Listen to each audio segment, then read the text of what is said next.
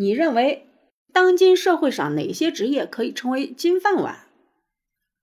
一、医生，年收入二十万加；二、烟草员工，年收入十八万加；三、电力委员工，年收入十五万加；公务员、事业编制。不管是在哪个时代，都是最吃香的职业之一，而且因为工作稳定、收入稳定，不用担心失业和退休养老的问题。公务员事业编制也一直被人们称之为铁饭碗。而随着人们的消费水平的提高，一些稳定的岗位也变得不那么吃香了。就像城镇里好多老师，年收入基本上都是六七万左右，虽然收入稳定，但是收入偏低。很多男生都不愿意当老师。那虽然说现在教师的待遇正在一步一步的提升，未来不会低于当地公务员的平均薪资水平。而如今又有哪些岗位工作又稳定，而且收入很高的职业呢？医生、烟草员工、电网员工，呃，绝对可以排到前列。医生那不用说了啊，在。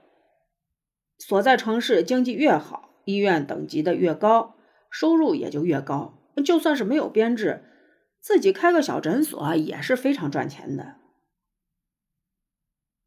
烟草员工的待遇一般都是国企中执牛耳般的存在，五十多万的员工，平均薪资能达到十八万多。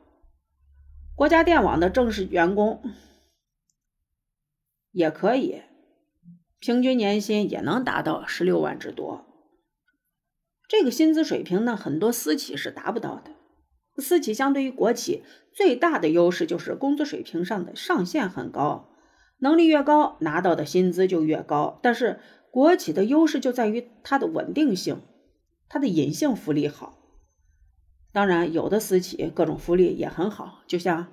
阿里巴巴除了薪资水平具有竞争力之外，其他福利也不错，带薪年假、陪伴的产假，还有一些其他的福利，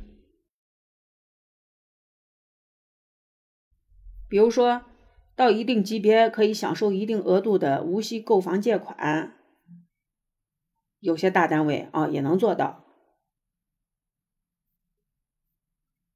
网上有人说一流人才在私企，二流人才在国企，我觉得还是有一定道理的啊。因为一流人才肯定都追求高薪嘛，能力一般的才会选择稳定。你觉得嘞？